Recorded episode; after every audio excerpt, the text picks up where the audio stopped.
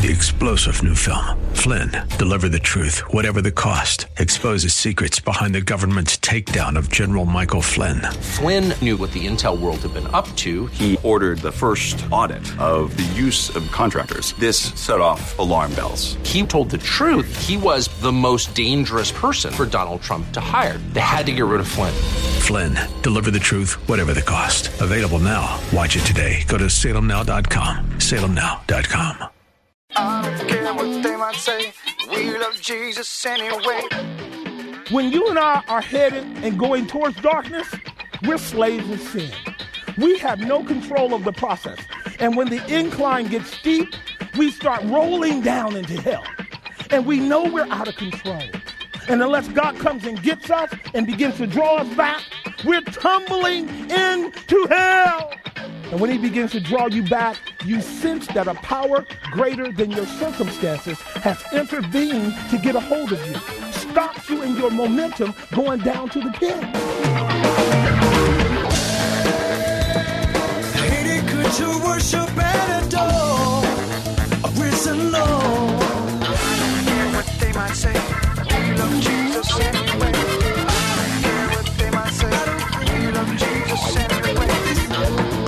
As a Christian, do you know and appreciate and understand what it means to have your sins forgiven? If you do, then it should be your desire to see that same experience passed on and handed down to virtually anyone and everyone who runs across your path. Welcome to Way of Grace with Pastor Jesse Gistand, who takes us to Job chapter 33 as we take a look at the forgiveness of sins and our desire for all men to understand and know this forgiveness. Please join us. Here's Pastor Jesse Gistand with today's broadcast of Way of Grace. I have observed, and maybe you have as well, that when we really take salvation seriously, we want it to occur in people's lives, and sometimes we're looking for evidences, are we not? And I have also observed that a lot of times, if we don't understand how God's work, how God works, we get in God's way. I want you to learn today not to get in God's way when He's working to save somebody. Discerning His work is, a, is what I want you to get. Discern it. I'm going to show you now 10 steps to the forgiveness of sins. 10 steps. I want you to hear me now. 10 steps to the forgiveness of sins. Three steps will go down. Because the way up is what? Three steps will go down, seven steps will go up. We're going to walk through this like a Bible study, and I want to show you how the Holy Ghost draws men and women, breaks them down, reveals Christ to them, and brings them into a saving knowledge of God, which is what we want for everyone that we love and care about. Is that right? God help me not to get in the way of your mysterious work. All right, let me set a context right quick. I've got 45 minutes. I think I can get it done. Here's the context. There are five brothers sitting around, uh, probably drinking tea. I don't know what they did in the days before Abraham. They probably wasn't drinking coffee. Probably smoking on those big pipes. They were uh, Arabics. You know those pipes they smoke on? What do they call them? Hookahs. I don't smoke it, so I don't know. They're probably sitting around smoking on the pipes and talking. But these five brothers are unique because they're not talking football. They're not talking business. They're not talking shallow things. They're not talking a lot of the empty, vain, vacuous, ethereal stuff you hear men talk about today. Doesn't that drive you crazy sometimes when you meet men who are 995 years old and don't have an interest in eternal verities? Who love to talk dumb stuff, women and money and cars and material things, doesn't it break your heart? You can rarely meet a group of men who know how to talk about God. But what you have going on right here is a protracted conversation that starts at chapter 3 and we are now 30 chapters in where five brothers are sitting around talking about how God works as they deal with Job's suffering. The brother talking to us today is the last one to speak before God ultimately speaks. His name is Elihu, okay? Elihu. Now, the word is very interesting because it means this He is my God. That's what Elijah means. He's the youngest of the group. We meet him in chapter 32, verse 1, where he plainly tells all the old men, I have hung out, I have waited, I've heard y'all all talk, now I want to speak. Now, let me let you know what Elijah wants to do. He has plainly said that he wants to correct all four of them for getting God wrong. And then he states in Job chapter 33, the last three verses Job, my desire is to justify you. Now, ladies and gentlemen, justification is the work of God alone. Elihu is a great type of the Spirit of Christ. He's going to show us how the Spirit of Christ brings a man or woman to a place of justifying them so that they know the forgiveness of sins. Are y'all ready to take the journey? Here's how the Spirit of God works. Now, watch this. When the Spirit of God is working like this, you don't know it. Only God knows it, and the man or the woman that God is dealing with. But He may grant you with maturity some discernment, some unction that God is working. Am I making some sense? For this work is a deep work. Now, I want you to see the process. And y'all, if you know what it means, how God starts tapping on your shoulder, when He's starting to call you by His grace, and you are in the midst of crazy, God's tapping on your shoulder. Anybody remember how that went? God's tapping on your shoulder. You're in the midst of crazy, and you start hearing the voice. And God comes in ways that only God can come. Y'all gonna walk with me now for the next 40 minutes? Here's how this goes then. Point number one, uh, which would be point number three in our outline, I want you to see how God begins to work. The point is entitled, The Humility Necessary Before What? That's our fundamental theme, isn't it? Proverbs 15 33, before honor is what? Humility. 1 Peter 5 6, humble yourselves under the mighty hand of God that he might what? Exalt you in due season. Ladies and gentlemen, God always humbles us before he exalts us. Under point number three, then, let me show you something as a process starting in verse 14 of our text as to how this works. In 33, verse 14, here's what Elijah begins to say. Are you there? For God speaketh once, yea, twice, and yet man does not perceive it. You guys get that? God speaketh once, yea, twice, yet man does not perceive it. What Elihu is describing here is how that God speaks. It says he speaks twice. And then he says, but man does not perceive it. I want you to get this now. When God begins to deal with men, he deals with them in their lost state. He begins to declare his word to them through the preaching of the gospel. Hear me now and they don't get it. That's intentional. They don't get it. Why? Because with the natural man, the things of God are foolishness. Point number one, teaching you something.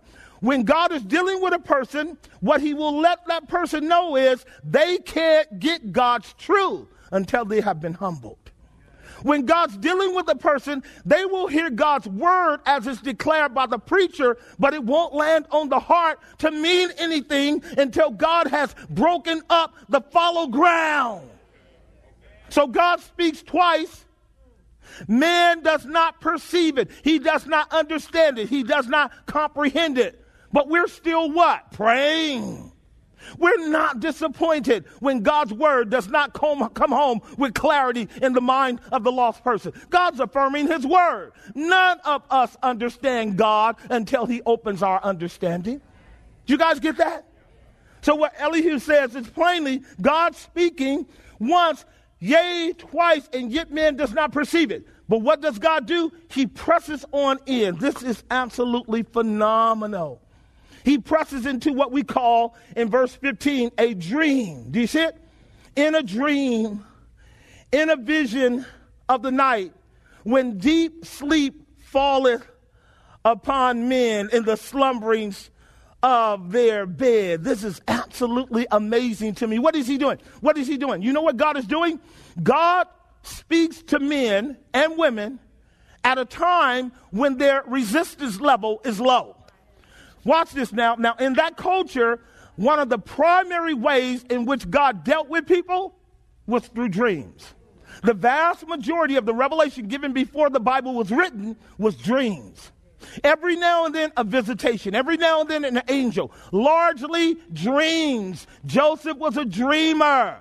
Pharaoh caught the dream. The butler and the baker caught the dream. Job had dreams. David had dreams. Dreams were a common mechanism. Are you guys hearing me? And so God deals with men while they are asleep. Why? Because your resistance mechanism is low then. When you are awake, you can actually control your thoughts and your emotions are vital. And when you are susceptible to the preaching of God's word, your conscience is convicted and you raise up walls against the truth. But, brothers and sisters, when you go into that REM sleep where your soul is floating around, and your thoughts are all discombobulated, guess what? God can come in there. He comes in there and gives you a revelation, a vision, a dream. He puts together images and symbols and begins to instruct your soul. Look at how the text puts it. Look at how the text puts it. I'm going to explain to you why. Here's what he says. While men are slumbering and sleeping in their bed, because during the day we're running from God. Raise your hand if you know what I'm talking about. I, I ran from God for 18 years. He locked the brother up, put him to sleep, and when I woke up, I was stuck on God. How about you? Why? Because God is the one pursuing the lost sinner. God's the one coming after him. He waits to break the conscience down so he can sow into your mind impressions, propositions. He'll get you with a bunch of phobic stuff, crazy stuff. When you wake up, you are compelled to find out what that was about. Watch this now. Notice what it says in verse 16. Let me keep this going, help you understand something. Then he openeth their what? Ah, Pastor, what are you saying? Here's what I'm saying.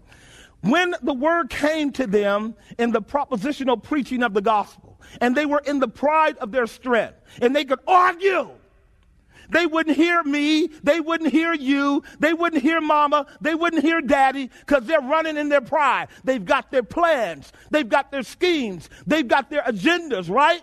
As the Bible says, there are many devices in the heart of a man, but the purposes of God, that's going to stand. So he catches them when they're most vulnerable. And when they wake up, they don't know there was a shift in their trajectory. And what God had done in their sleep state was position them so they could begin to hear. Look at what it says. Then he what? Openeth the ears of men. Now that Hebrew word there quickly means simply to unveil his truth so that all of a sudden they can hear the Bible now. You know, there are brothers and sisters when they come to church, they can't hear a thing pastor's saying. And then one day, they come in and are on the edge of their seat. And it's as if they have a solo audience with God. And God is crystal clear when He's talking to them. Why? He has removed the veil from their hearing. And now they're interested in what God has to say. That's God's work, not your work. And now they come into church for God, not because of mama, not because of papa, not because of cousin, not because of friends, but because of God. He opens that ear. He opens that ear. And when he opens the ear, he does something. He seals in them, what's the word? The word literally is chastisement. Let me help you briefly. Now, the word chastisement and the word instruction are two sides of the same coin with God. What's going on? That, that particular Hebrew word is prominent in the Proverbs where the father instructs his son in wisdom. And all of us who are children of God are children of God, our what? Father. And doesn't all whom the Lord loves, he what? Now remember, the word chasten doesn't simply mean to pull the belt out, but what it always means is to correct you. It always means to rebuke you. It always means to check you, literally check you. Now, this is the advantage that a son has who has his father with him, and his father cares about how he thinks. And when they're close together, Papa is always saying, Now, son, don't do that. That's okay, but let me help you. Let me help you do that in a wiser way. Son, come over here. I saw you when you handled that business, but that wasn't good. Here's how you should do it. Or, now you know that was wrong. Go back and fix that, boy. Go back and fix that. That's called chastisement. It's the goal of taking the paideia and growing them up, maturing them, developing them. What's phenomenal about verse 16 is that the father has snuck in imperceptibly and owned that person as his son. The one who was rebelling against God's word, the one who was opposing God's truth, the one who was denying God's word, mocking God. Now all of a sudden, guess what? He's listening to God. Here's how you know. He don't have to come to you anymore. He's opening his Bible for himself. He's reading his Bible for himself. He's sneaking and praying for himself because in the vulnerable place where he was weak, God began to wake him up. Are y'all hearing what I'm saying? Now he still, she still looks real bad on the outside. She's still walking around with the Egyptian clothes of her ghetto-ness. looking real bad in her ghetto-ness. He's still looking real bad as a Babylonian. But the work begins on the inside. Are you hearing what I'm saying? Right. This is why we bring them. This is why we bring them. Peradventure, the Holy Ghost get a hold of them. Are y'all hearing what I'm saying? All right, so let's keep working. So he opens their ears and he seals. I love that word. That is your common term for certifying, qualifying to be authentic. It's what a king does when he seals a document with his ring, as did uh, Xerxes when he gave the ring to, um, to, um, to Haman, and when he gave the ring to Esther and Mordecai. He seals it. Now, what God has done is sealed that person and designated them for the process of the forgiveness of sins. See, every one of God's elect are what? Sealed. Are we sealed?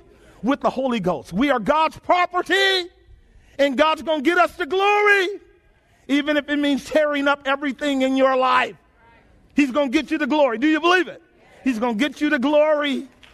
Verse 17. Here we go. Here we go. Verse 17. That he may withdraw man from his what? Oh, I love this. Now, God works on the inside and God works on the what? Outside. So on the inside, what he does is he discombobulates that person's confidence. He causes that person to lose his confidence in his schemes and his plans. He no longer has the same level of pride and assertion and aggression that he did before. Watch how this works. That he may withdraw man. You see the word withdraw? Restrain him. Literally take him out of his course. Keep him back from his purpose and hide pride from man. Let me explain that last clause. When God gets a hold of a young person or a young man, young woman, and begins to deal with them, they lose confidence in themselves as God. They begin to struggle with their choices. And they might begin to ask you, can you tell me, would this be the right way to do a thing? Maybe God is working. But what he's certainly doing when he's drawing, he's com- completely demolishing their plans in their heart. And watch this, watch this. It says, and he begins to hide what from man? The word here literally is lifting up. And really, what it connotes is he stops the person from their goal. And their goal falls apart so that they can't boast. See, the lifting up is the boasting in the works of your own hand, boasting in what you have done, boasting in your accomplishments. Now, child of God, you know that God resists the what? Right. So no child of grace ever says that what they do, they did all by themselves. It's always a product of God's mercy and grace, right? When God's dealing with that person, drawing them to himself, he causes them to see that their plans are collapsing right in front of his face. Sometimes he'll let it fall apart publicly. In order to hide pride hide his success, hide what he could have been. which would have made him even more of a proud monster and drew him farther away from God.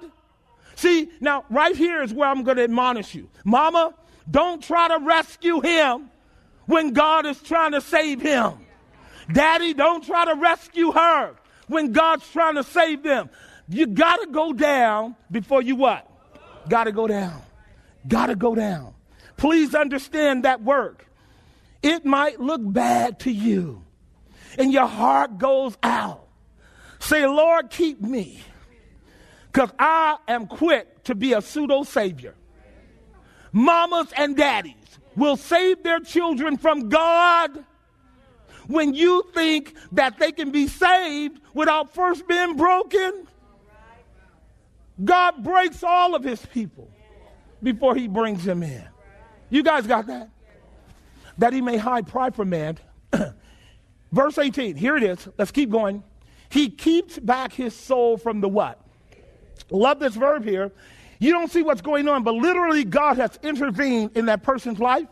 He has actually put his hand on that person and drew them back from the pit. No one knows it but them and God.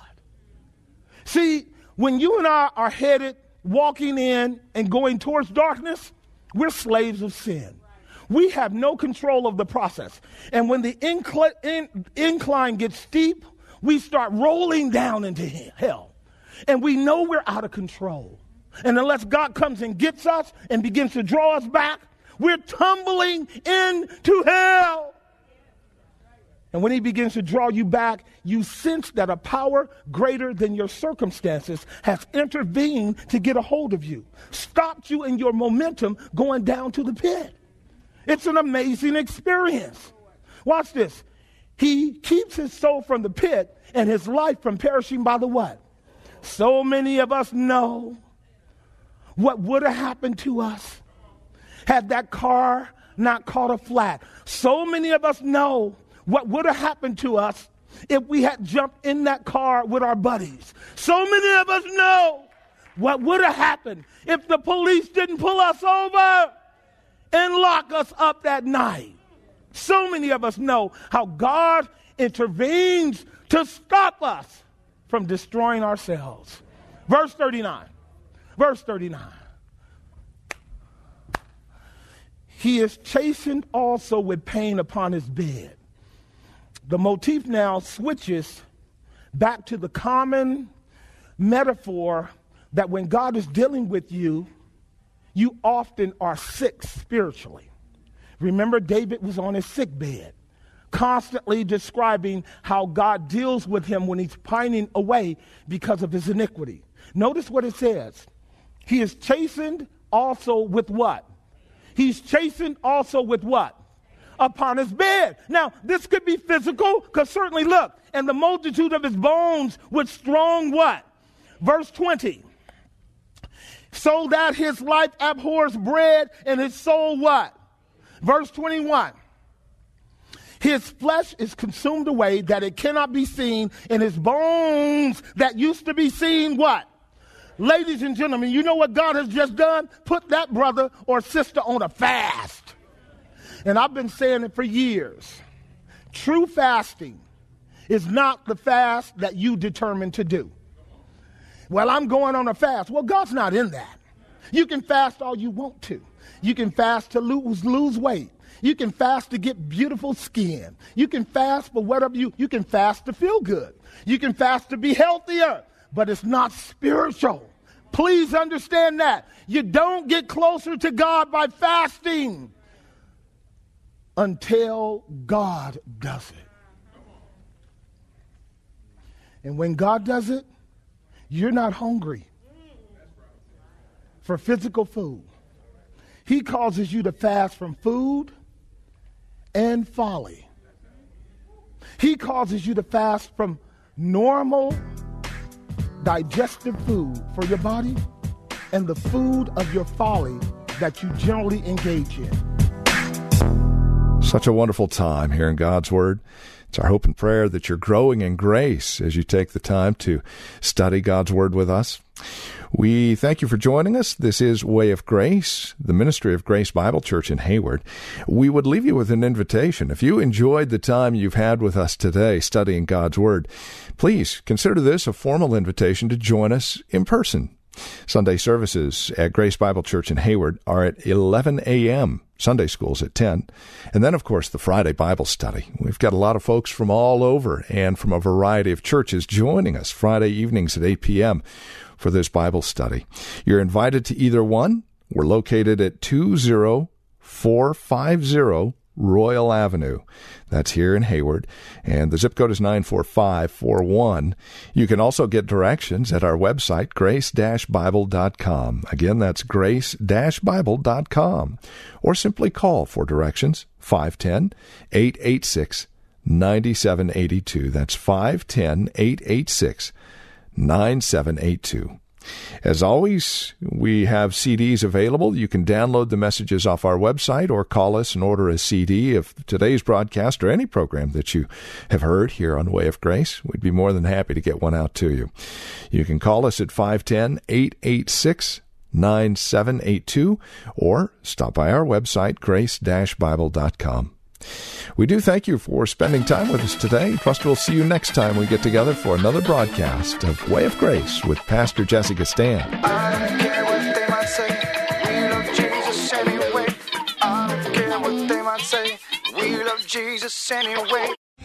Three star general Michael J. Flynn, head of the Pentagon Intelligence Agency, knew all the government's dirty secrets. He was one of the most respected generals in the military. Flynn knew what the intel world had been up to. He understood its funding. He ordered the first audit of the use of contractors. This set off alarm bells.